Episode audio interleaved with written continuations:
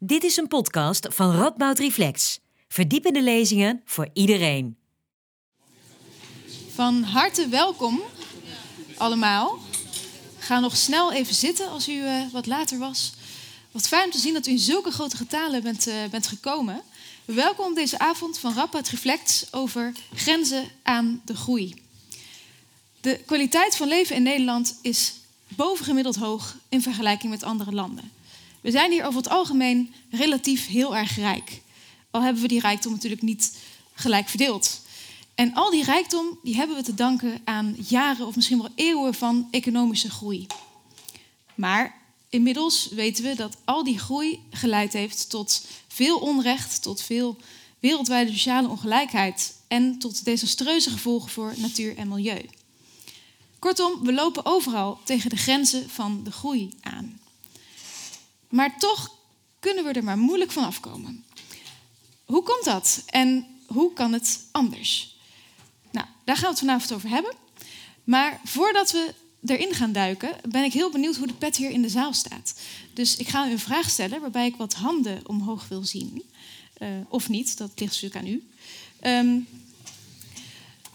wie van u zou hier zeggen: Goh, die hoge levensstandaard die wij te danken hebben aan al die groei die in Nederland uh, die we hebben, zou die wel wat naar beneden kunnen?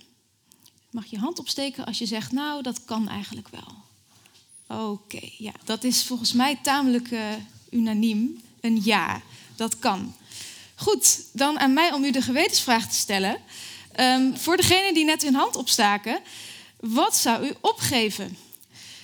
Wie zou er bijvoorbeeld um, zeggen, nou, ik zou wel bereid zijn om uh, helemaal geen vlees meer te eten? Dat is echt een hele grote groep. Nou, kijk, gaat helemaal goed komen. Dan gaan we even ietsje radicaler. Um, alleen nog maar koud douchen. Oké, ja, dat is een significant kleinere groep. Oké, dan wordt het iets moeilijker. Oké, nou, dan ga ik misschien de genadeklap uh, toedienen. Um, helemaal nooit meer vliegen. Oh, dat is een weer grotere groep. Oh, had ik hem toch al moeten draaien? Ach ja. Nou, er is hoop. Goed. We gaan het vanavond hebben over um, een wereld waarin de groei ietsje minder centraal staat dan die nu doet. En dat gaan we doen met twee uh, wetenschappers van onze eigen Rappert Universiteit, van hier. Uh, allereerst met filosoof Jeroen Linsen. Hij is politiek en, uh, docent politiek en sociale filosofie aan de Rappert Universiteit. En een aantal jaar geleden schreef hij een boek getiteld Hebzucht, een filosofie van de, um, wat was het? De inhaligheid, dat was het woord. Um, en met sociaal geograaf Carolien van Teylingen. zij is onderzoeker grondstoffen en ontwikkeling aan de Rappert Universiteit.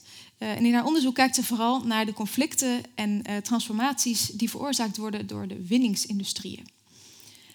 We gaan zo dadelijk eerst luisteren naar uh, twee korte lezingen van hen. Daarna ga ik met hen in gesprek. En tenslotte, zoals u van ons gewend bent, is er ook nog ruimte voor u om vragen te stellen. Mijn naam is Pam Teunissen, ik ben programmamaker bij Rapport Reflect en ik leid vanavond het gesprek. Nou, dan gaan we kijken of we de knoop die groei is een beetje kunnen ontwarren. Um, ik wens u een hele interessante avond en ik geef ook graag het woord als eerste aan uh, Jeroen Linsen. Geef me een warm applaus.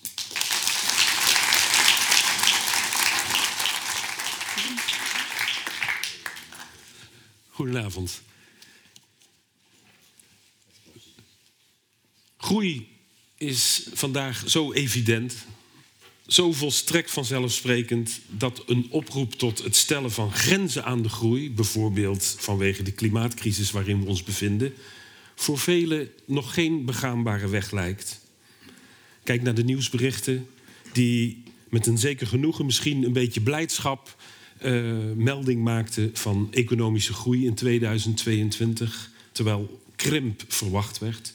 Kijk naar de meeste politieke partijen die economische groei steeds volstrekt noodzakelijk achten. Want zonder groei zal de welvaart niet meegaan. Geen groei, dan geen verbetering van de koopkracht.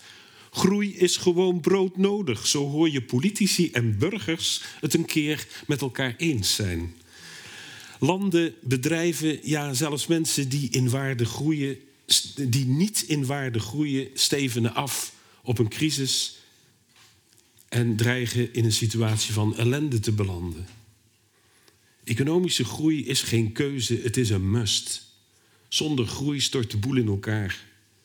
En men begrijpt dat in zo'n sfeer de oproep tot het stellen van grenzen aan de groei in verband met de klimaatcrisis enigszins belachelijk moet overkomen. Toch moeten we niet vergeten dat precies 50 jaar geleden, 1972, de Club van Rome het al zo opschreef dat de enige manier om de klimaatcatastrofe af te wenden gelegen is in grenzen aan de groei. In mijn uh, lezing, ik zoek eigenlijk naar het uh, dingetje. Pam, ja? Wil ik, uh, wil ik twee dingen aan de orde stellen. Ik wil allereerst laten zien dat die vanzelfsprekendheid die ik zojuist voordroeg met betrekking tot groei, misschien toch wel berust op een hedendaags vooroordeel. In ieder geval is onbeperkte groei in de geschiedenis van het denken lang niet altijd evident geweest en misschien zelfs wel met enige regelmaat aangevochten. Is hem dat? Ja. Oh, ja. En ten tweede wil ik met u um, een tweetal scenario's bespreken die uh, vanuit, uh, met het idee van grenzen stellen aan groei, omwille van een leefbare en duurzame planeet. Want ik meen dat als we zo doorgaan, dat we dan werkelijk afstevenen op die klimaatcatastrofe waar de Club van Rome al naar verwees. Of misschien wel naar het definitieve einde, zoals Peter Sloterdijk dat een hele tijd terug al beweerde. En ik wil met u de vraag stellen welk scenario verdient dan de voorkeur. Dus even kijken of hij het nu doet. Ik moet dit doen, denk ik. Deze twee vragen zitten eigenlijk uh, vandaag, wat mij betreft, aan, zijn aan de orde. Het idee dat economische groei altijd nodig is, lijkt mij een hedendaags vooroordeel. In de geschiedenis van het denken is groei, zeker groei zonder einddoel, groei omwille van de groei, groei tot in het oneindige, eigenlijk altijd heel kritisch bejegend. Zelfs radicaal afgewezen. En ik zal u daar enkele voorbeelden van laten zien. En ik begin heel ver terug met Aristoteles. In de Politica verdedigt Aristoteles het economisch handelen, zolang het gericht is op het verkrijgen van onmisbare goederen die je nodig hebt om van te leven. Het economisch handelen dat daarentegen gericht is op het maken van zoveel mogelijk winst, keurt hij af. Hij noemt het ronduit tegennatuurlijk. Rijkdom die uit dit type vermogensvorming voortkomt, laat zich namelijk geen beperking stellen. Men probeert zijn kapitaal, zo zegt Aristoteles, tot in het oneindige te vergroten. Maar als het doen en laten draait om zoveel mogelijk geld verdienen, dan vergeet je als het ware het waartoe. Men vergeet dan, zo zal Aristoteles ons voorhouden, het hogere doel waarvoor men dat alles doet, namelijk het goede leven. Die afwijzing van winst omwille van de winst is bij Aristoteles eigenlijk ook een afwijzing van groei omwille van de groei. Als, als men zich richt op permanente of oneindige groei, dan verwart men doel en middel. Maar het is eigenlijk bij Aristoteles nog erger. Als men enkel gericht is op economische groei, dan is men volgens hem vatbaar voor een nog fundamentelere kritiek, omdat mensen zich in dat geval vaak, zoals hij het zegt, ten koste van elkaar verrijken. Als ik het samenvat, staat het er eigenlijk zo: onbeperkte groei, groei omwille uh, is tegen natuurlijk, want alles in de natuur heeft een doel. Daarom moet al het economische handelen begrensd zijn. Dat wil zeggen ten dienste staan van het goede leven. Een tweede voorbeeld uit de geschiedenis van het denken. de middeleeuwen, Thomas van Aquino. Net, zo, net zoals voor Aristoteles is onbeperkte winstmakerij voor Thomas een weg die men beter niet begaat. Je kunt een product ruilen voor een ander product kunt het product ruilen voor geld. Daar is niks mis mee. Hij noemt het zelfs prijzenswaardig. Maar als je een product ruilt om er alleen maar winst mee te maken, dan zegt hij dat is verwerpelijk. Deze vorm van handel wordt terecht veroordeeld, zegt Thomas. Want zij dient enkel de hebzuchtige winst die geen grens kent, maar tot in het oneindige neigt. U ziet weer die kritiek op dat oneindige, op dat onbeperkte. Als economische activiteiten alleen maar onbeperkte groei moeten bevorderen, dan heeft dat in de ogen van Thomas iets schandelijks. Want zij dienen dan, zoals hij zegt, geen eervol en noodzakelijk doel. Er is nog wel een klein verschil met Aristoteles, die van elke groei en winstmakerij uh, wil, wil afzien. Daar zien we bij Thomas toch een kleine soort van rechtvaardiging. Hij zegt: winst of groei is alleen dan gerechtvaardigd als men daarmee de armen helpt of het land voorziet van essentiële goederen. Onbeperkte groei, zoals u kunt zien, is iets schandelijks. Er wordt geen eervol en noodzakelijk doel mee gediend. En groei is alleen dan legitiem als de winst ingezet wordt voor de publieke zaak. Heel stuk verder in de geschiedenis van het denken kom ik bij de, mag ik toch zeggen, de stamvader van de kapitalistische economie, Adam Smith. Zelfs Adam Smith erkent dat op een bepaald moment van een economische ontwikkeling er een zeker einde aan de groei komt. Zijn hele theorie is opgebouwd rondom het idee dat mensen vooruit willen komen. Mensen willen het morgen beter hebben dan vandaag. En dat streven naar steeds meer, dat kan alleen maar worden gerealiseerd, dat kun je in de Wealth of Nations op bijna elke bladzijde vinden, als er economische groei is. Maar als we wat preciezer en nauwkeuriger kijken, dan zien we in boek 1, maar ook in boek 2 al dat hij beseft dat er grenzen zijn aan de groei. In boek 1 gaat dat, zit dat met betrekking tot bevolkingsdichtheid van een land. En in boek 2 voegt hij op een gegeven moment toe. Tot het moment in de verre toekomst waarop maximale groei is bereikt en er een stationaire toestand ontstaat. Dus zelfs Adam Smith kon zich niet voorstellen dat we maar zouden doorgroeien. Heel kort gezegd, economische groei is weliswaar de voorwaarde voor een beter leven. Dat kunnen we bij Smith niet ontkennen. Maar er is een grens. Er is nog een andere stamvader van uh, de kapitalistische economie en dat is John Stuart Mill. In zijn Principles of Political Economy geeft hij toe dat economische groei niet eindeloos kan doorgaan. Er bestaat zoiets als een natuurlijke limiet. Die limiet die beschrijft hij als de stationaire staat waarin de economie zich op een constant niveau handhaaft en de groei stagneert. In tegenstelling tot Adam Smith is het opvallend dat John Stuart Mill deze stationaire staat positief bejegent. Het biedt ons namelijk de mogelijkheid, zegt hij, in plaats van te streven naar groei, meer aandacht te schenken aan de kwaliteit van leveren en het bevorderen van rechtvaardigheid. Zeer opvallend. Op een bepaald moment bereikt economie een stationaire staat. Op dat moment stagneert de groei en kunnen we ons richten op de kwaliteit van leven. Last but not least, John Maynard Keynes. Een kleine honderd jaar geleden schreef Keynes een bijzondere tekst. Economic Possibilities for Our Grandchildren. Uit 1930. En daarin ontvouwt hij een soort toekomstvisioen. Wat zal de economische situatie zijn waarin onze kleinkinderen zullen leven? U begrijpt 1930, we bevinden ons nu ongeveer in die tijd waar het, het visioen, het toekomstvisioen, de voorspelling over ging. En zijn voorspelling is dat de levensstandaard, met name in vooruitstrevende landen, over die 100 jaar ongeveer acht keer hoger zal zijn als vandaag. Ik weet niet precies hoeveel keer hoger die is, maar het is veel meer dan acht keer.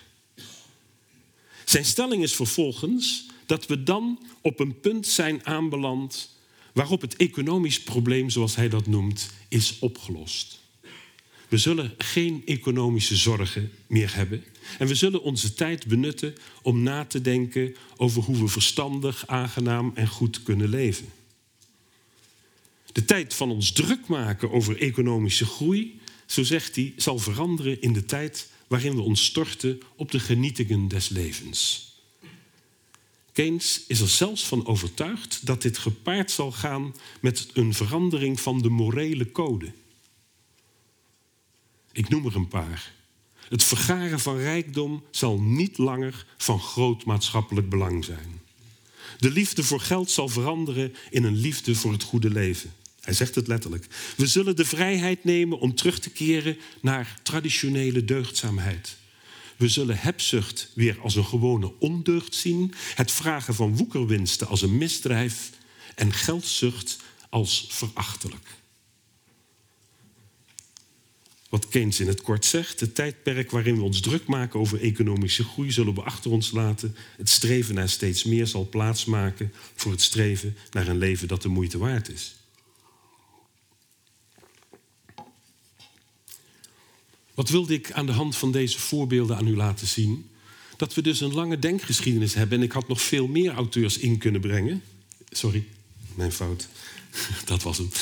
Uh, ik had nog veel meer voorbeelden in kunnen brengen, maar ik wilde u eigenlijk laten zien dat dat idee dat groei, economische groei, tot in lengte van dagen evident is, dat dat heel lang minstens ook anders is gedacht. En als iets heel lang anders is gedacht, dan kun je eigenlijk tegen jezelf zeggen: ja, dan hoeven wij het ook niet per se te denken, als je begrijpt wat ik bedoel. Toch moet ook ik erkennen dat de nadruk op groei vandaag heel dominant is. En ik denk dat we gerust kunnen zeggen dat dat heel veel te maken heeft met het economisch systeem dat wij hanteren, namelijk dat van het kapitalisme. Heel eenvoudig gezegd, in het kapitalistisch systeem ben je concurrent van elkaar. Om te overleven moet je investeren en om te kunnen investeren moet je groeien. Marx wist dat al. De wet van het kapitaal is groei en nog eens groei. In dat kapitaal zegt hij het zo mooi. Accumuleer, accumuleer. Dat is Mozes en de profeten. Hij bedoelt daarmee als het ware dat het hoogste gebod van het kapitalisme is dat het kapitaal permanent aangroeit. En Marx liet ons zien dat die groei, die permanente groei die de economie zou doormaken, gepaard ging met een grove uitbuiting van de arbeidersklasse. In de loop van de 20e eeuw, denk ik, is het ons gelukt om via keiharde wetgeving de uitbuiting van de arbeidersklasse tegen te gaan. Er is nog heel veel te doen op dat terrein, vooral in lage loonlanden, maar ik denk toch dat dat voor een deel gelukt is. Toch zien we het kapitaal nog steeds groeien. Nu misschien iets minder als gevolg van uitbuiting van arbeiders, maar vooral door de uitbuiting van de natuur. Meer dan voorheen is economische groei het toverwoord. Maar die groei gaat steeds duidelijker gepaard met de aantasting van milieu en klimaat. En het motto grenzen aan de groei lijkt dan ook actueler dan ooit. Grenzen stellen aan de groei. Dat kan toch minstens twee dingen betekenen. Grenzen stellen aan de groei kan betekenen dat we ermee kappen. Dat we de groei echt indammen. Dat we stoppen met verder groeien. Dat we misschien zelfs stappen terug doen, zoals net gevraagd werd. Vanuit de gedachte dat groei, nog meer groei, onherroepelijk leidt tot meer vervuiling. In dit scenario zegt men eigenlijk, er zit weinig anders op. Willen we aan onze kleinkinderen een leefbare planeet nalaten, dan moeten we er echt radicaal stoppen met dat groeien. Liever gisteren dan vandaag. Een tweede gedachte bij grenzen aan de groei. Ik doe het heel tijd verkeerd, die had ik heel kort willen doen. Het is wel makkelijker dan als ik zo'n dingetje voel. Een tweede uh, antwoord op de vraag grenzen aan de groei. Dat zou nog iets anders kunnen betekenen. Grenzen stellen aan de groei kan betekenen, volgens mij, dat we bepaalde groei limiteren en alleen duurzame groei toestaan. Vanuit de gedachte dat groei zich misschien toch niet zo makkelijk laat indammen, maar wel schoner kan. In dit scenario zeg je eigenlijk: helemaal stoppen met groei, dat gaat misschien te ver. Maar willen we aan onze kleinkinderen toch een leefbare planeet nalaten, dan moeten we stoppen met milieuvervuilende groei en alleen nog duurzame groei accepteren. Als ik die twee mogelijkheden zo eens bekijk, dan zul je zeggen, zult u het denk ik met me eens zijn dat het eerste scenario de groei volledig beperken, helemaal stoppen met groeien om het klimaat niet verder te belasten, dat dat prachtig klinkt, maar wel erg revolutionair is. Het vraagt eigenlijk om een systemische verandering. We zouden het kapitalisme, denk ik, vaarwel moeten zeggen en een ander systeem moeten omarmen. Een systeem waarin concurrentie, competitie nauwelijks nog een rol speelt. Want ik denk dat de concurrentie, de competitie, die juist in de afgelopen drie, vier decennia zo in de mode is geraakt, meer nog dan daarvoor, die de groei steeds aanwakkert en stimuleert. Nee, we zouden dan wellicht weer moeten gaan in de richting van een soort plangestuurde economie. Die tweede, eh, die, dat tweede scenario zegt eigenlijk: we hoeven geen afscheid te nemen van het kapitalisme. Sorry, dan doe ik het. We hoeven geen afscheid te nemen van het kapitalisme als zodanig, maar alleen van dat laissez-faire kapitalisme. Een kapitalisme dat volledig zijn eigen gang mag gaan en geen enkel overheidsingrijpen duldt. Wat voor het behoud van de planeet nodig is, is namelijk een voortdurend ingrijpen van de politiek, van de overheid. We zouden een politiek moeten hebben die het voortouw neemt door het stellen van grenzen, door het stellen van regels. Regels die opleggen dat er alleen nog maar duurzaam geproduceerd, verhandeld en verkocht mag worden. Het hoeft dan niet te gaan om een plangestuurde economie, maar om een voortdurend bijsturen van het kapitalisme in het licht van duurzaamheid. Laten we zeggen, een duurzame groeieconomie. Ik zeg het u in alle eerlijkheid, en we kunnen er straks over discussiëren. Het eerste scenario spreekt mij niet aan. Om meerdere redenen, ik ga, kan ze nu niet uit de doeken doen. Als ik echt moet kiezen, kies ik toch voor doorgaan met groei, maar wel op een duurzame wijze. Ik weet wel dat daar ook twee dingen heel hard voor nodig zijn. Een daadkrachtige politiek op het gebied van duurzaamheid en klimaatbeheersing. Milieuvervuilende productie, handel en verkoop is voortaan echt uit den boze. Strenge regelgeving moet ervoor zorgen dat het roer omgaat. En moet zorgen dat bedrijven hun concurrentiepositie alleen kunnen verbeteren door juist te investeren in duurzame productie. Ik denk dat er nog iets anders nodig is. Een forse mentaliteitsverandering bij de consument. Er was een tijd, en Keynes verwijst daarnaar, dat je een deugdzaam en wijs mens was als je tevreden was met wat je had. Vandaag moet je niet tevreden zijn met wat je hebt. Je moet ambitieus zijn, vooruit willen komen, groeien, zowel qua persoonlijkheid als qua inkomen. Ik denk dat we echt die oude deugden van tevredenheid en matigheid nodig hebben en weer een beetje in ere moeten herstellen. Ik dank u voor uw aandacht.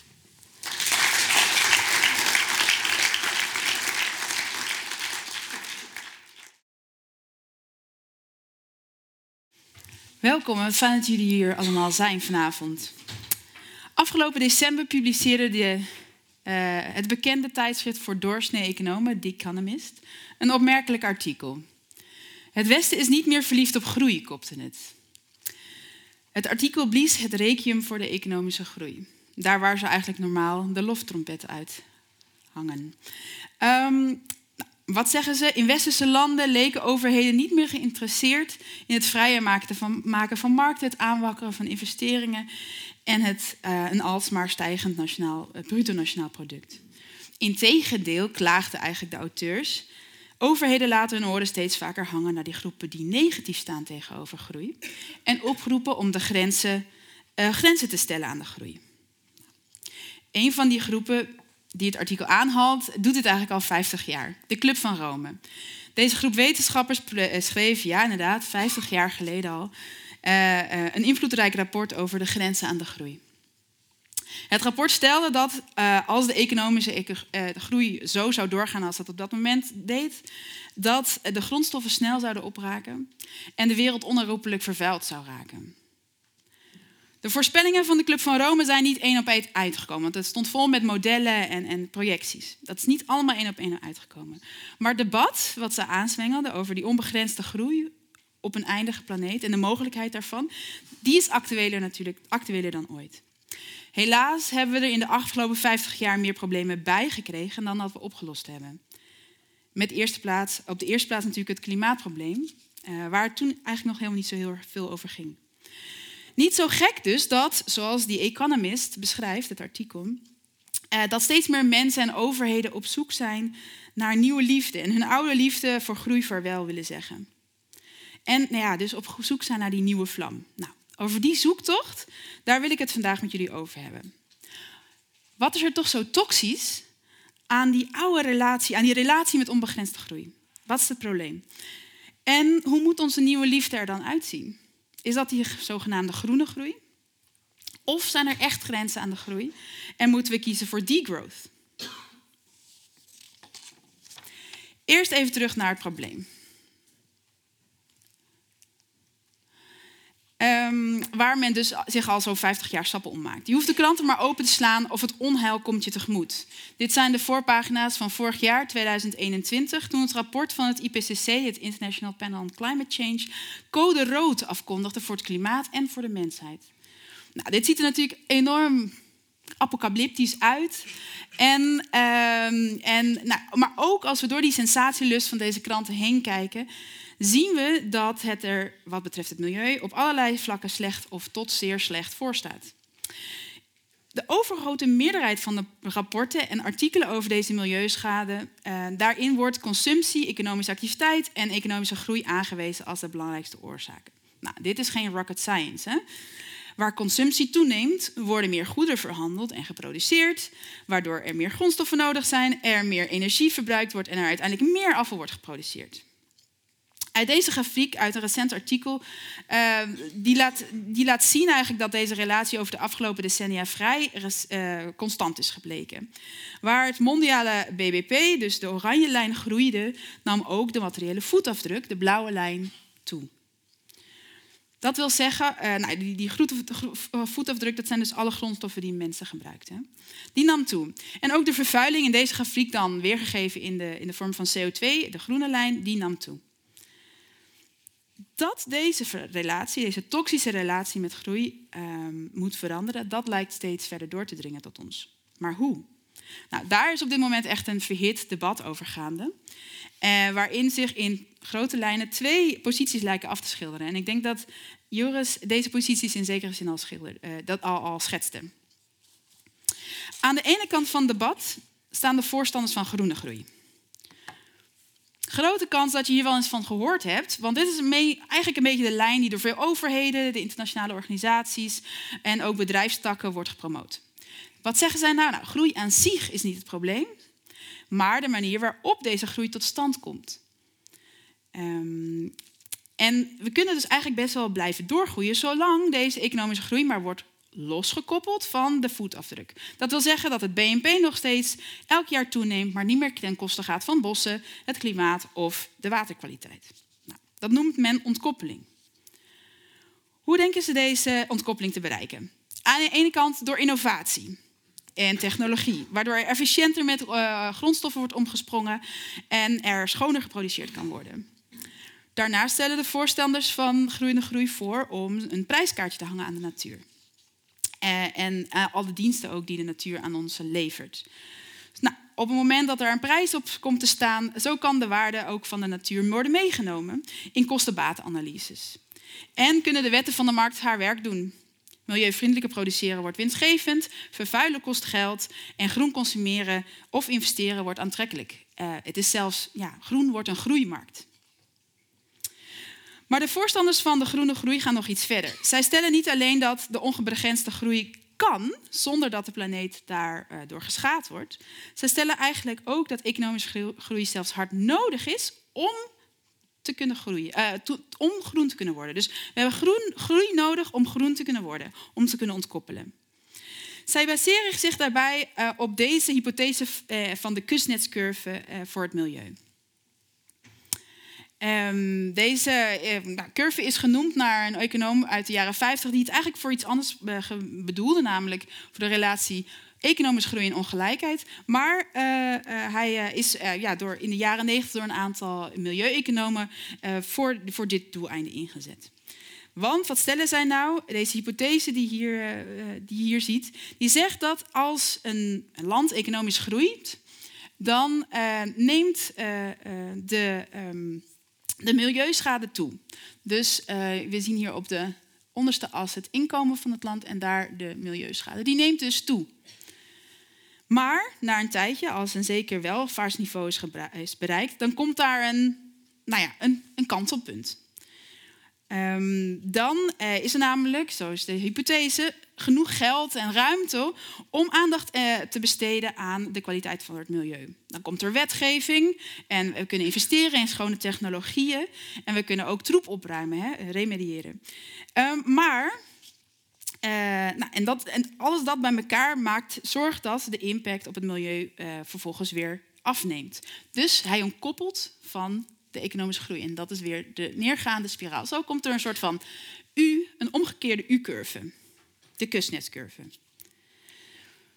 Voorstanders van groene groei dragen ook empirisch bewijs aan voor deze curve. En de stelling dat groei dus uiteindelijk duurzaamheid bevordert. Zo laten ze zien dat de lucht en het water in rijke westerse landen notoir schoner is. En komt er in Europa bos bij in plaats van dat er gekapt wordt. Goed nieuws. Ook de Nederlandse CO2-emissies worden aangedragen als een voorbeeld van ontkoppeling.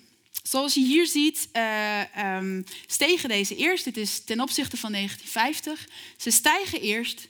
Uh, de blauwe lijn is het uh, binnenlands nationaal product, dus de economische groei. En de rode lijn is de CO2-uitstoot. En vanaf ongeveer de eeuwwisseling, dus in vanaf de 2000, gaat die omlaag in percentages. Wij gebruiken elk jaar iets minder CO2, maar de groei gaat omhoog. Dus zeggen de voorstanders van groene groei, kijk, dat is een voorbeeld van ontkoppeling. En ze zeggen, kijk eens, economische groei is uiteindelijk de beste manier om duurzaamheid te bewerkstelligen. En we zouden rijke, ontkoppelende landen als voorbeeld moeten nemen voor hoe het moet. Klinkt mooi, hè? Ja, eigenlijk te mooi om waar te zijn. En dat is wat ik denk. Er zijn namelijk een aantal kanttekeningen geplaatst bij deze gegevens. Ten eerste hangt het er heel erg vanaf um, in deze discussie over ontkoppeling waar je naar kijkt en hoe je dit meet. CO2-emissies lijken inderdaad veel welvarende landen, in veel welvarende landen af te nemen, zoals we ook zagen in de grafiek van Nederland. Maar als je andere aspecten van het milieu meeneemt, um, dan zie je een heel ander verhaal. Um, volgens het recent, recent uh, rapport van het uh, Planbureau voor de Leefomgeving is Nederland de afgelopen tien jaar is daar eigenlijk de voetafdruk helemaal niet omlaag gegaan, haar grondstofgebruik. Maar juist een paar procent gestegen, dus in de periode 2010 tot 2020 ongeveer. De hoeveelheid land die nodig is om de Nederlandse economie draaiende te houden, is zelfs met 8% toegenomen sinds 2010. Ten tweede, een tweede kritiekpunt, is dat er veel van de impact die de Nederlandse groei ja, veroorzaakt, die wordt geëxporteerd naar gebieden elders. Die 8% toename in landgebruik lag in zijn totaliteit buiten Nederland. En er worden ook jaarlijks tienduizenden hectare bos gekapt buiten Nederland om te voldoen aan onze consumptie. Van al het biodiversiteitsverlies dat uh, door onze consumptie, wederom de Nederlandse consumptie veroorzaakt wordt, vond 57% buiten Nederland zelf plaats. Dit is ook weer volgens het Planbureau voor de Leefomgeving. En van onze watervoetafdruk, dus het water wat wij gebruiken of wat, ge, wat wordt gebruikt voor, de, voor, het produceren van onze consumptiegoederen, ligt maar zelfs 90% buiten Nederland. Zo bezien is het dus nogal logisch dat de milieukwaliteit binnen Nederland goed blijft. Of zelfs vooruit gaat, hè, als je kijkt naar de bossen. Want we zadelen andere gebieden en andere landen met onze milieuschade op. Dit zijn vaak ook nog eens landen in het globale zuiden. Waar, nou, dat maakt dat hier eigenlijk een heel naar en neocoloniaal randje aan kleeft. Dat is het tweede punt. Dus we exporteren milieu-impact naar elders. Ten derde is de Nederlandse ecologische voetafdruk per hoofd van de bevolking, ondanks dat deze dus enigszins afneemt, nog steeds onverantwoord hoog. Dit zijn gegevens van het Ecological Footprint Network. Uh, zij hebben berekend dat onze consumptie in Nederland drie tot vier keer meer dan er per weer, eh, dat die drie vier keer meer hoger ligt dan de wereld, per wereldburger beschikbaar is. Dus we zien eh, de groene lijn, die staat op één. Dat is een horizontale lijn. Zoveel uh, ja, voetafdruk. En het, is wel interessant, want Ecological Footprint legt eigenlijk alles uit in hectare. Dus zij rekenen alles terug in hoeveel land er is om bijvoorbeeld bepaalde CO2 te absorberen, maar ook om uh, mijnbouw te, te, te bewerkstelligen. Dus alles wordt teruggerekend naar hectare. Um, en nou, dit is dan hoeveel hectare er per persoon op deze wereld beschikbaar is. En wij zitten op de rode lijn. Drie tot vier keer meer. Het schommelt daar een beetje tussendoor.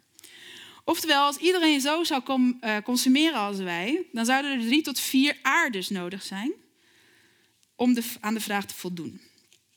Nou, op deze kaart kun je zien dat voor dit voor veel andere welvarende landen net zo is. Of zelfs nog erger, zoals in de Verenigde Staten en Australië.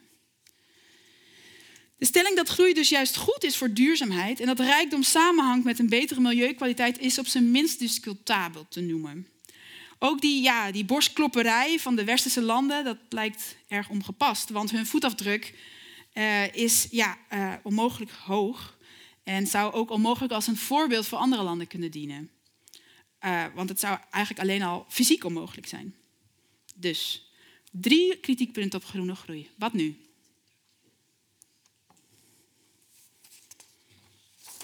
Het, het, eh, het, alternatief, of de andere kant van het debat, daar staan wetenschappers en sociale bewegingen ook, die hun buik vol hebben van groei. Zij stellen dat er zeer zeker grenzen zijn, namelijk planetaire grenzen. De manier van leven en de ecologische voetafdruk van individuen en landen en uiteindelijk ook de gehele mensheid zou altijd binnen deze lijnen moeten blijven. Binnen wat de aarde kan dragen. Maar, zo hoor je critici al zeggen, dat zou dan betekenen dat er mensen in armoede moeten leven. En onder een soort van bestaansminimum. Oké, okay, fair enough, zeiden deze wetenschappers. Goed, we moeten inderdaad ook denken aan een minimumgrens. We kunnen niet verdedigen dat, men, dat we ons aan een ecologische bovengrens moeten houden, als dat inderdaad uh, ervoor zou zorgen dat mensen, mensen in mensonterende omstandigheden moeten leven. Er moet dus ook een sociale ondergrens komen, die ervoor zorgt dat alle mensen een waardig bestaan kunnen leiden. En de ruimte boven dat bestaansminimum, dus buiten de gele cirkel, maar binnen de rode cirkel, binnen het, de ecologische grenzen, dat daartussen moet onze manier van leven zich afschilderen. Nou, mensen die dit misschien eerder hebben gehoord, zien hem al aankomen. Dit is wat men begrijpt met wat eigenlijk men ziet als de donut-economie. De donut, dat lekkere, zachte, lieve koekje, dat is eigenlijk het idee van, uh, van, van, ja, van waar duurzaamheid naar, naartoe zou moeten gaan. Het idee dat er een sociale ondergrens is, maar een ecologische bovengrens. En daarin moeten wij ons leven weergeven. Nou, het interessante is dat we, als we deze donut als uitgangspunt nemen, er ineens heel andere landen als voorbeelden of als rolmodellen eigenlijk komen bovendrijven. Want oké, westerse welvarende landen zitten natuurlijk ver buiten de, de binnencirkel. Die zitten buiten de, eigenlijk de gevarenzone wat betreft levensstandaarden. Maar hun voetafdruk ligt ver buiten wat de planeet aankomt. Daar tegenover staan landen die binnen de ecologische grens opereren, maar waar uh, niet voorzien in de levensbehoeften van al, al haar inwoners. Kan dat ook alle twee? Kunnen we daartussen blijven? Er zijn een aantal landen waar dat kan. Um, dat zijn landen die zowel goed scoren op de Human Development Index, dus dat is een index die kijkt naar onderwijs, uh, gezondheidszorg, het lang, hoe lang men leeft. En, um, en, en, en, dan kunnen we ook kijken naar de, de, plannen, de, de, de, ecologische voetafdruk. Dus die twee, als je die twee tegen elkaar uitspeelt, dan komen er ineens landen als Sri Lanka, Costa Rica, Panama, Georgië, Moldavië en Cuba bovendrijven. Dat zijn dus de mondiale rolmodellen voor daadwerkelijke duurzaamheid. Wat betekent dit voor die westerse landen, die daar dus vet ver boven zitten? Nou, wat zeggen deze wetenschappers? Die moeten hun ecologische, uh, voet, uh, ecologische voetafdruk verminderen. Maar dan niet, zoals de voorstanders van groene groei zeggen, door, het, eigenlijk het, ja, door meer te groeien. Maar we moeten juist groei vaarwel zeggen. Dat is dus het idee van degrowth. Degrowth is zeer zeker een voorstel voor radicale transformatie. Het doel is een nieuwe manier van leven en samenleven te vinden, waarbij het ideaal van economische groei losgelaten wordt. En welzijn binnen ecologische grenzen centraal komt te staan. Dus echt dat idee van de donut. Wat stellen wetenschappers die nadenken over degrowth voor? Nou, dat is best heel divers. Hè? Hoe komen we binnen die donut eigenlijk? Maar zijn, ze zijn het over een aantal zaken eens. Zo vereist degrowth een hele gelijke samenleving. Dus een veel gelijkere samenleving. Dat kunnen we bereiken door radicale herverdeling en het aan banden leggen van excessieve rijkdom. Ook is er vermindering van consumptie en vooral in luxe goederen nodig. En het bevorderen van lokale consumptie zonder dat er veel uitbuiting van mens en natuur bij te pas komt. Die lagere consumptie van, uh, die, die kan worden bereikt door te reduceren, dus minder te consumeren, uh, maar ook te repareren, hergebruiken en recyclen. Er moet ook worden voorzien in baasbehoeften van, zoals voedsel, huisvesting en, en gezondheidszorg. En, en, dat is evident. Maar dat kan zonder dat hier winst op wordt gemaakt. Het, we willen ook het bevorderen, of wat er, wordt voorgesteld, is het bevorderen van collectief eigendom. Dus dat de commons, de meenten, weer uh, toenemen in ons land. En dat we principes van de deeleconomie toepassen. Laatste punt waar ze eigenlijk allemaal, of twee laatste punten. Eén is de kortere werkweek, waardoor er meer tijd ontstaat om te deelnemen aan gemeenschapsprojecten. En een laatste punt is radicale of, ja, democratie. Iedereen mag meepraten hierover. Het kapitaal niet. De wetenschappers benadrukken dat het niet gaat om een steady state uh, economie of een recessie. Waarbij BNP dan wel gelijk blijft. Dat is een van de olifantjes. Nou, de groei die gaat omhoog, het olifantje. Bij de andere gaat het olifantje blijft gelijk. De steady state economie. En bij het laatste olifantje gaat omlaag. Maar dit zijn olifantjes. Degrowth is geen olifant. Degrowth is een slak. Daarmee willen ze zeggen met dit nou ja, dit, deze beeldspraak, dat het gaat om een compleet andere manier van leven en denken. Die logischerwijs veel verder gaat dan alleen het economische domein. Het vereist ook een diepgaande cultuursverandering, waarbij ons idee over wat goed leven is, geluk en succes opnieuw worden gedefinieerd. We moeten, zoals de ondertitel van dit boek hier aangeeft over degrowth, een nieuw vocabulaire uitvinden om onze doelen als samenleving te duiden. Nou, dat is dus degrowth. Wellicht is uw eerste reflex nu, ho loslaten van economische groei, jongens mensen, dat wordt desastreus en sociaal ontwrichtend. Nou, dat zou kunnen, hè? want het idee van groei is eigenlijk dat heel veel van onze systemen die ons dagelijks, uh, uh, dagelijks leven een soort van uh, mogelijk maken, is het daarin ingeworteld. Tegelijkertijd laten allerlei onderzoeken zien dat de grootste milieuschade maar door een relatief kleine groep wordt veroorzaakt, namelijk de allerrijkste. Hier een grafiek van de uitstoot uh, van broeikasgassen verdeeld over inkomensklassen, mondiale schaal. De rijkste 10% van de wereld neemt 50% van alle uitstoot voor haar rekening. Zo bezien vergt het dus eigenlijk een aanpassing van een relatief kleine groep mensen, terwijl de voordelen voor iedereen gelden. Met die sociale ontwrichting valt het dus wellicht wel mee. Bovendien is het huidige systeem waarvan, nou, van grote ongelijkheid en uitputting van de aarde waarschijnlijk niet minder desastreus en ook niet minder sociaal ontwrichtend. Een andere gedachte die u door uw hoofd kan schieten is: ja, oké, okay, dat klinkt nog wel behoorlijk utopisch. Ja, dat denk ik ook. Maar ik nodig u ook uit om even om u heen te kijken. Niet hier, maar buiten de zaal. Er zijn heel veel initiatieven die eigenlijk de principes van degrowth toepassen. Groepen mensen die bijvoorbeeld hun eigen woongemeenschap bouwen, zonder dat daar een projectontwikkelaar of een huisjesmelker bij komt kijken.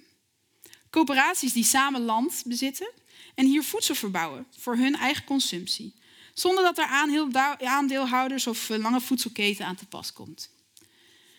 Broodfondsen, waarbij kleine ondernemers uh, elkaar van inkomen voorzien als, uh, als het even niet goed gaat of iemand ziek is.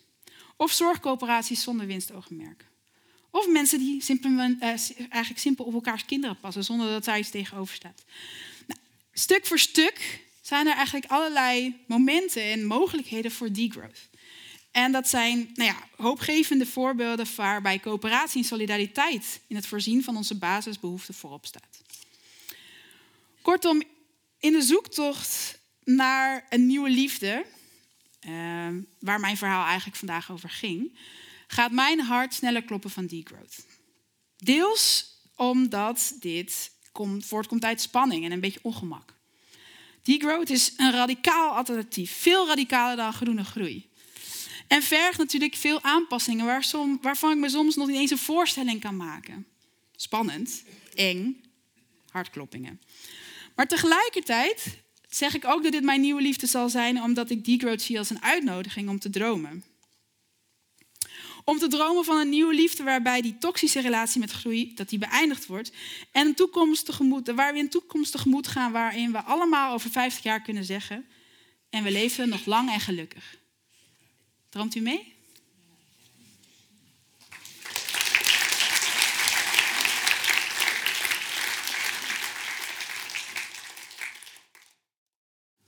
Dankjewel. Oh, dankjewel, Roosje.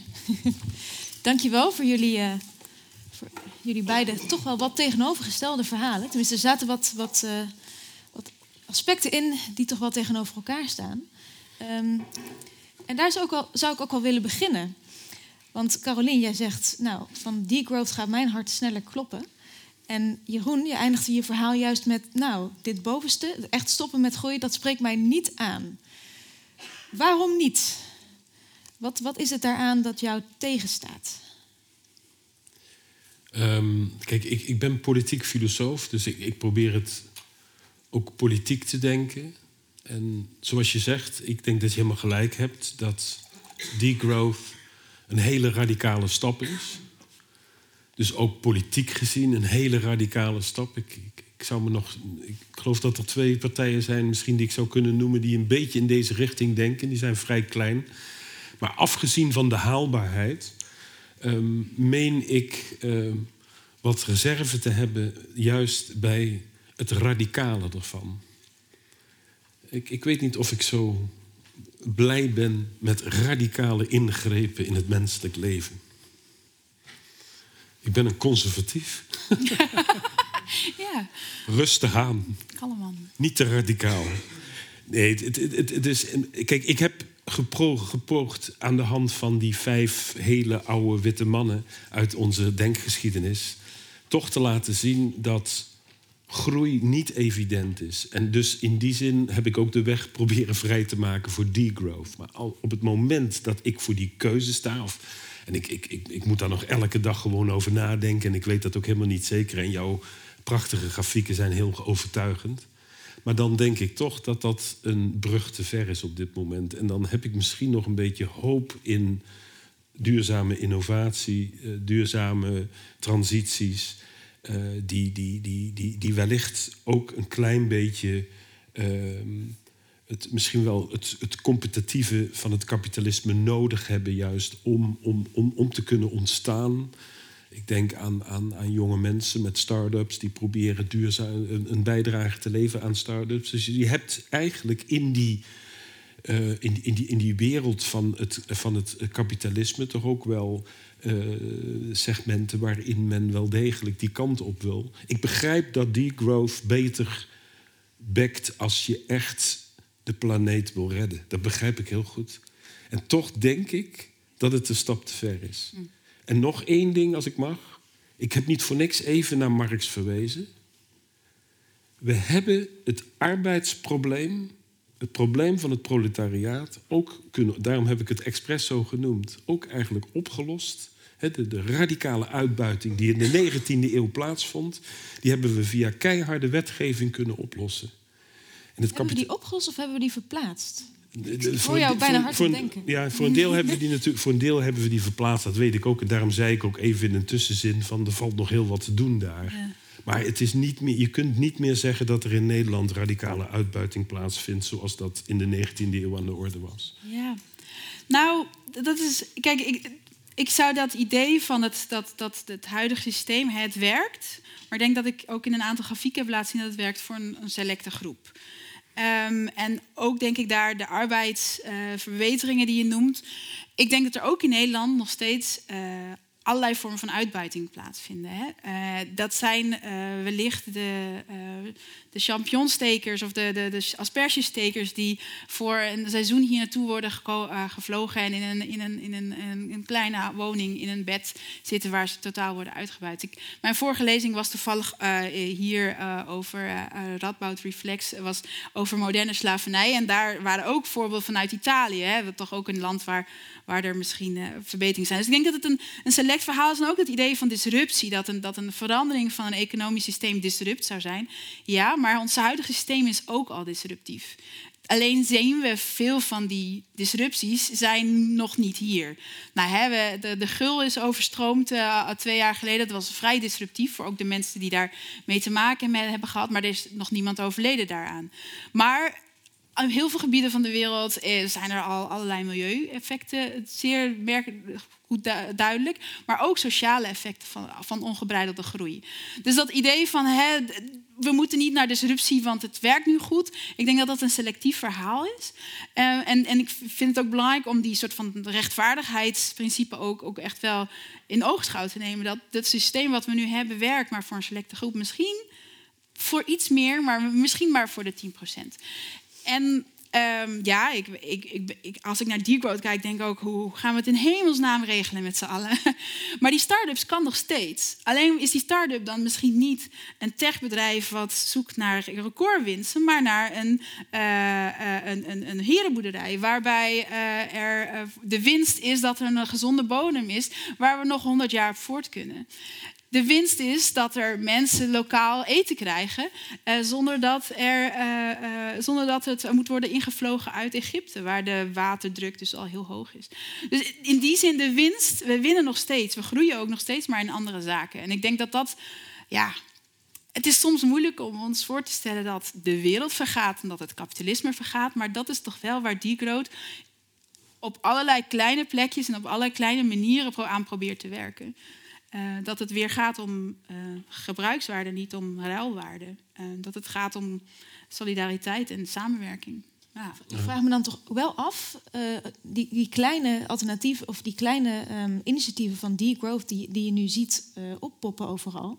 Ja. Um, op het moment dat de context waarin dat gebeurt doorgaat met de red race van groei die we zo goed kennen, um, worden die dan niet op een gegeven moment weggeconcureerd. Kan je degrowth doen op kleine schaal? Of is het iets wat je met z'n allen all-in moet, op moet inzetten?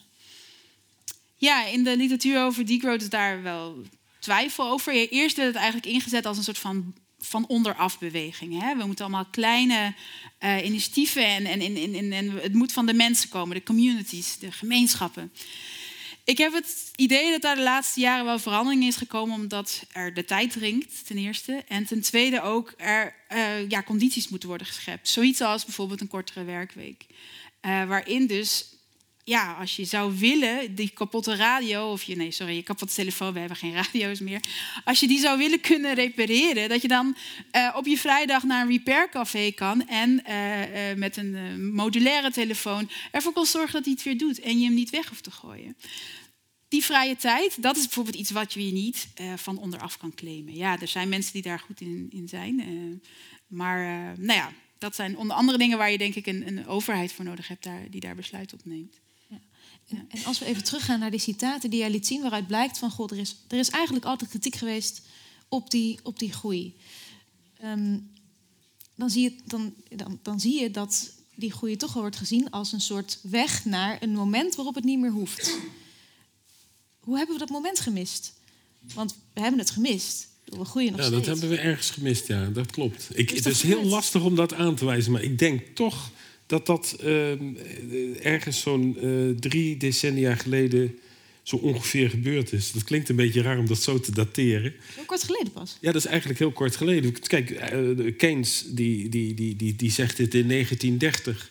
Er was na de Tweede Wereldoorlog een, een heel duidelijk gevoel van uh, ten tijde van de wederopbouw van uh, een, een, een, een soort, ja, ik zou bijna zeggen woorden die jij toen straks gebruikte, Caroline, van we moeten het samen doen. Er was toch een grote mate van solidariteit, wat ook die verzorgingsstaat uh, teweeg heeft gebracht. En eigenlijk heel plotseling. Wat we, het is, ik, ik denk niet dat er wetenschappers zijn die, die het al het antwoord kunnen geven van wat is daar nou precies gebeurd. Maar heel plotseling, midden in de jaren 70 tot begin de jaren 80, verandert dat in één keer. In alle landen van Europa minstens en vervolgens in de rest van de wereld. Wat veranderde er dan precies? Ehm, er, er, er, er, ontstaat, goed, men, men, men, noemt het vandaag heel makkelijk neoliberalisme. Het mag van mij, ik vind het niet zo erg, maar dat is bijna een term die, die op alles van toepassing is. Uh, maar er is toch een soort idee ontstaan van uh, een, een, een, een, een, samenleving die. Die mocht eigenlijk ook geen samenleving meer heten van Thatcher. Um, het was een ineens verboden woord geworden. Ieder voor zich leven. Ieder voor zich, ja. Individuen. Dus het individualisme werd heel belangrijk. Het individualisme in de zin van... Misschien mag ik het dan toch zo, uh, zo noemen. Dat is iets waar ik nu mee bezig ben. Uh, we zijn een soort ondernemerssamenleving geworden. Een samenleving waarbij eigenlijk van iedereen wordt verwacht... dat hij als het ware ondernemer is van zijn eigen leven zelfredzaamheid. Je moet zorgen dat je jezelf boven water houdt. Je moet zorgen dat je. Uh, en, en, personal growth is een onderdeel van die, eh, van die individuele onderneming die iedereen is. En zo, zo zou je bijna kunnen zeggen van. Het is zo ergens in die jaren 70, jaren 80, waar we ook die verzorgingsstaat min of meer ook zijn gaan afbouwen. Hè, daar is die zoals Michel Foucault dat op een bepaald moment zei in 1979 al, daar is de economie van de ruil ingewisseld in de economie van de competitie. Natuurlijk, concurrentie bestond er in die vorige economie ook al, maar dat was de Adam Smith-economie is eigenlijk een economie van de ruil. Daar heeft hij het ook voortdurend over. Wij mensen zijn ruilende wezens. Als je vandaag aan mensen vraagt, wat bent u? Dan zou, je iemand eigenlijk moeten zeggen, ik ben een competitief wezen. Ik ben in concurrentie met de ander.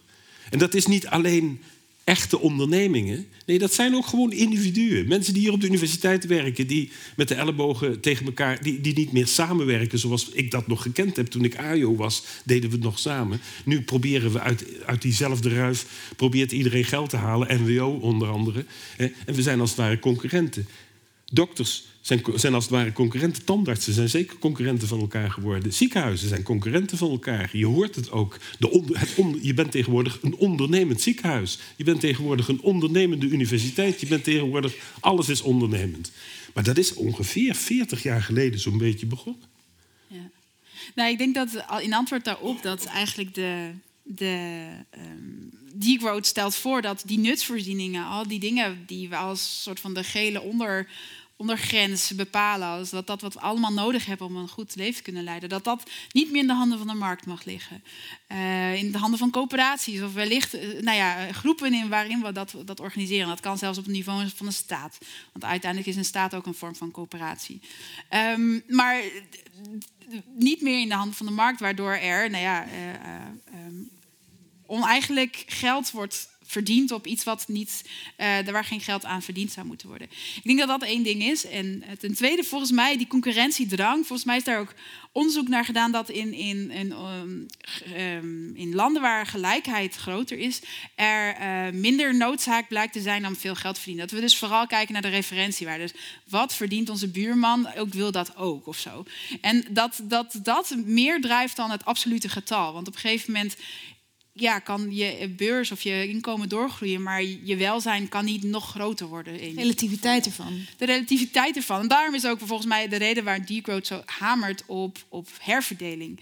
Want dan uh, zijn, hebben, ja, hebben we het eigenlijk allemaal even goed. En is misschien een, een basis van de concurrentiedrang ook weggeslagen. Uh, een, een, nou, ja, absoluut voorbeeld daarvan zou het basisinkomen zijn. Waarbij iedereen ervan verzekerd is te kunnen leven op zekere zin. Maar uh, daarbij, uh, nou ja, en dat er dan tijd en, en ruimte over is om bijvoorbeeld je eigen eten te verbouwen. Het basisinkomen was een uitvinding van Milton Friedman. Maar...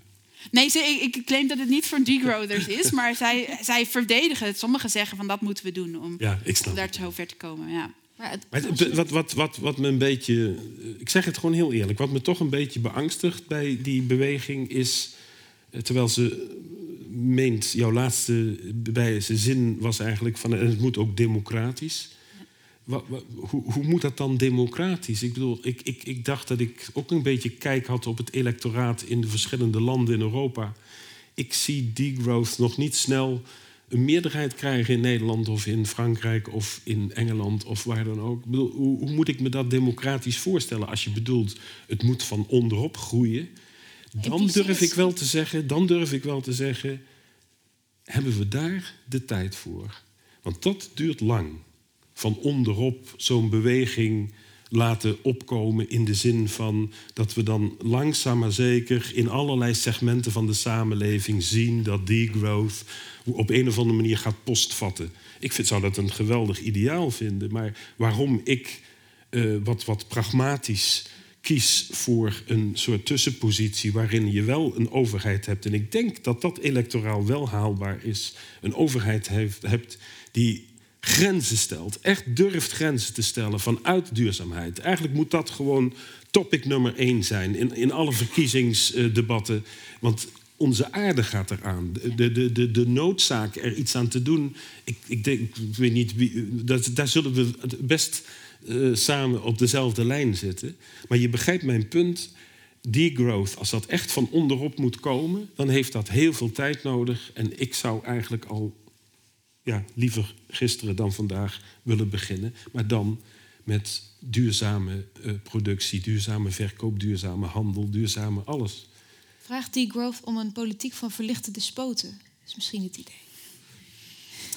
Nou, nee. Nee, ik zou absoluut niet. eh, Nee, want dat zijn, er zijn er wel schrijvers die dat beweren. Hè? Van we moeten eerst even een tien jaar even een eh, soort een autoritair regime om dit even allemaal te fixen en dan mogen we weer vrij. Ja, dat zie ik niet helemaal zo gaan. Eh, eh, ik denk ook dat dus de degrowth beweging, beweging in weet je, het is al sinds de jaren zeventig dat men hier in zekere zin over schrijft. Ook, dus hè, de jaren zeventig was toch wel een soort van punt van allerlei eh, gedachten. Maar dat er, eh, dat, toen was het een gedachte van het moet van onderop komen. Ik denk, ik zie in de laatste jaren al en de laatste soort van boeken die erover geschreven worden, dat, dat er ook zeker van bovenaf besluit, dus door een overheid besluit moet worden genomen. Maar die overheid kan niet anders dan democratisch zijn. Dus ehm, ik denk dat we wellicht ehm, ook het electoraal wel ergens onderschatten om te denken. Als wij kunnen tekenen als natie en met z'n allen bij het leven binnen de donut, wie zou dat wel of niet doen? Ik denk dat veel mensen daar best wel voor zouden willen tekenen. Voor zichzelf, want hè, al onze nutsvoorzieningen, al onze bestaanszekerheid wordt, wordt verzekerd. Ehm, terwijl eh, eh, wij ons houden aan, of, eh, sorry, aan ecologische grenzen. Dat, ik denk dat heel veel mensen daarvoor zouden willen tekenen. En zeker als je het schetst als dat wat je krijgt en niet dat wat je wordt afgenomen.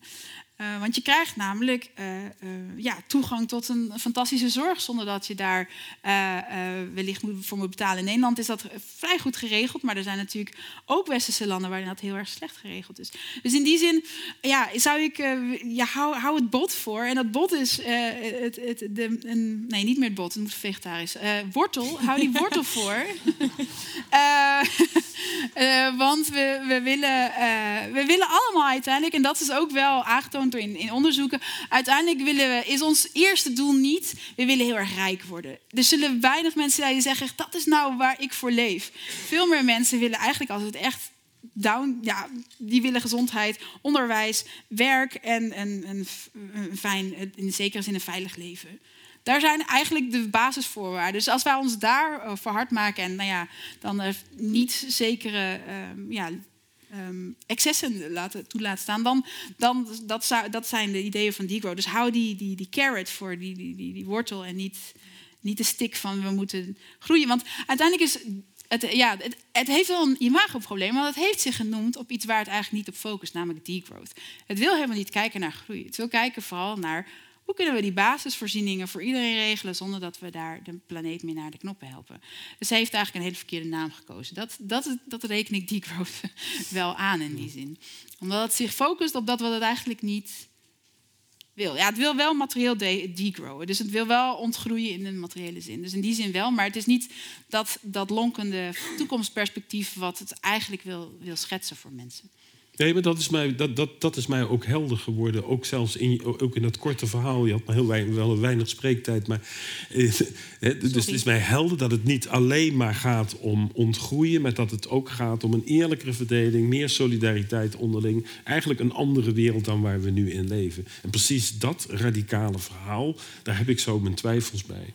Ik, ik, ik, ik, ik, ik vond het aardig dat je met de uh, verlichte despoot kwam...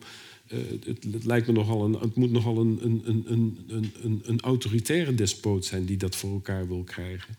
Ik, ik, ik kan me daar anders niks bij voorstellen, snap je? Ik, ik zie dat niet van onderop zo groeien.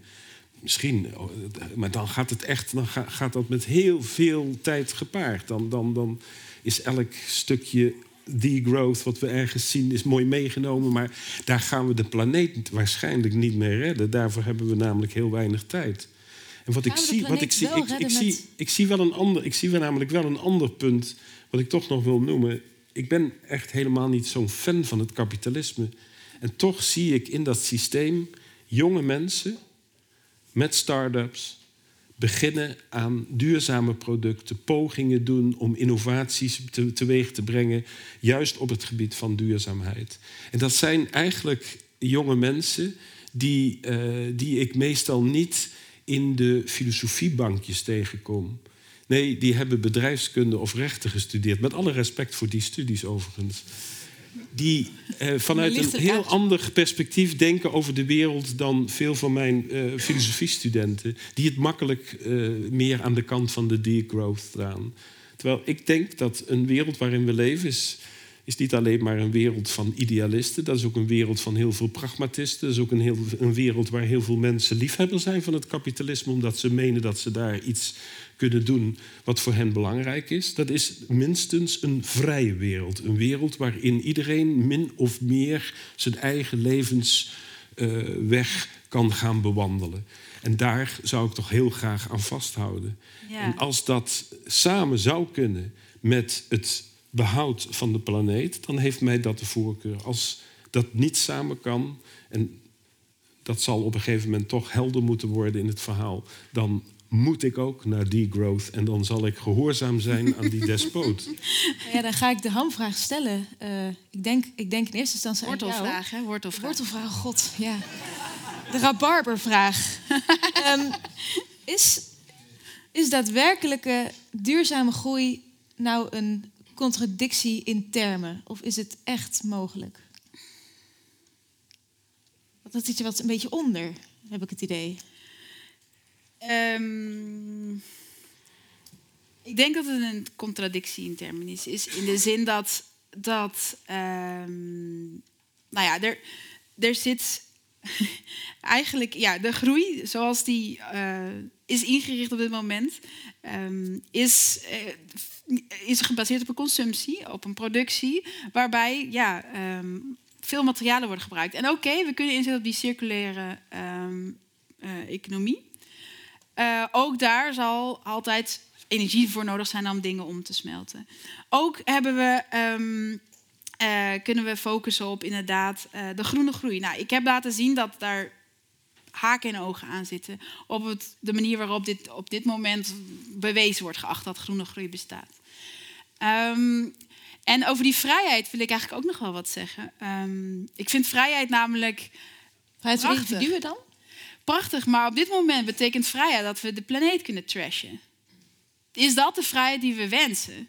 Is het de vrijheid dat je kunt consumeren naar je lief, uh, naar je lief hebt? En uh, nou ja. Uh, Wat voor soort vrijheid stelt die growth dan centraal? Ehm, ik denk wel een, een, persoonlijke vrijheid om te groeien en te ondernemen. In die zin. Toch wel groeien groeien, te groeien in, maar dan dus niet in BNP, maar in bijvoorbeeld uh, het aantal wormen in die aarde. Want dat is waar uiteindelijk waarde vandaan komt.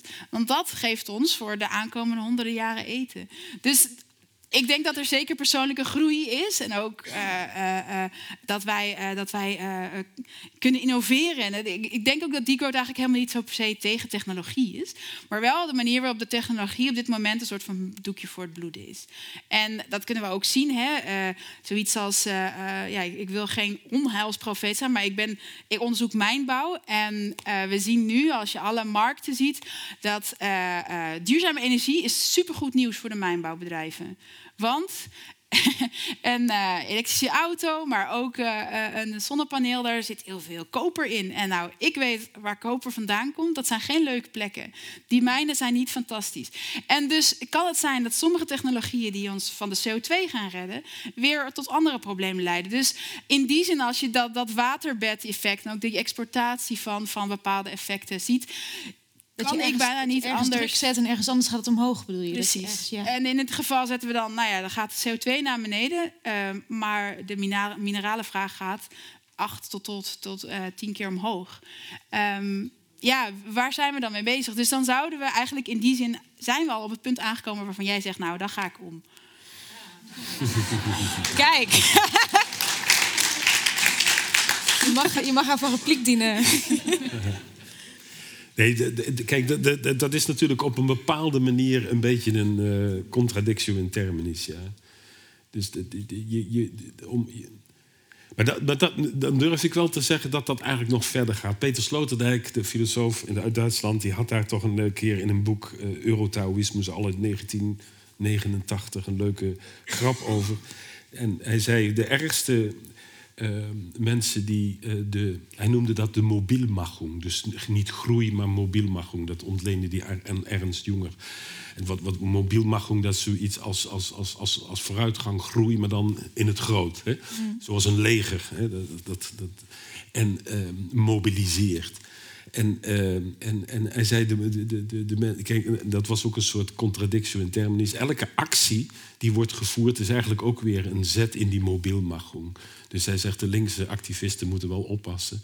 Want ze, ze, ze, doen ook weer mee in, in de beweging die uiteindelijk leidt tot de ellende. Nou, dat vond ik wel een beetje te flauw grapje eigenlijk. Dus daarom geloof ik ook niet dat het per se een contradictio in terminis hoeft te zijn. Maar het hangt er echt van af. Hoe is onze politiek uiteindelijk overtuigd van de, de, de, de, de, de situatie waarin we ons bevinden. Dat is denk ik waar, waar, we, waar, waar we al onze hoop op moeten stellen en waar we zelf een bijdrage aan moeten leveren. Om hen de urgentie duidelijk te maken, steeds opnieuw weer. Uh, maar het moet toch komen van, uh, van, de, van een electoraat. Ik ga ervan uit dat je toch de, de, de democratie zoals wij die nu kennen wil handhaven. En dat het ergens toch vandaan moet komen van, noem het verkiezingen of hoe dat dan ook heet. Hè, en dat partijen die we nu zo kennen er over tien jaar zo ongeveer nog wel zullen zijn. Sommige zullen iets groter zijn, andere iets kleiner. Zoals het een beetje gaat in, in, in de conjunctuur van de politiek. En, en daar zullen we het mee moeten doen. Met dat gebeuren.